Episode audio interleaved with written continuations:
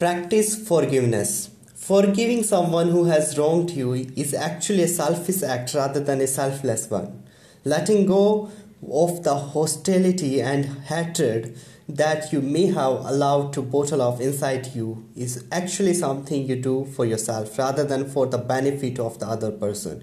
As I teach in my life coaching programs, when you bear a grudge against someone, it is almost as if you carry that person around on your back with you.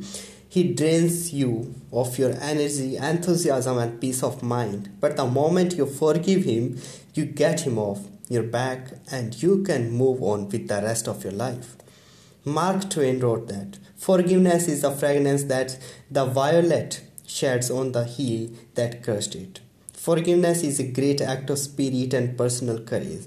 It is also one of the best ways to elevate the quality of your life. I have discovered that every minute you devote to thinking about someone who has wronged you is a minute you have stolen from a much worthier pursuit, attracting those who will help you.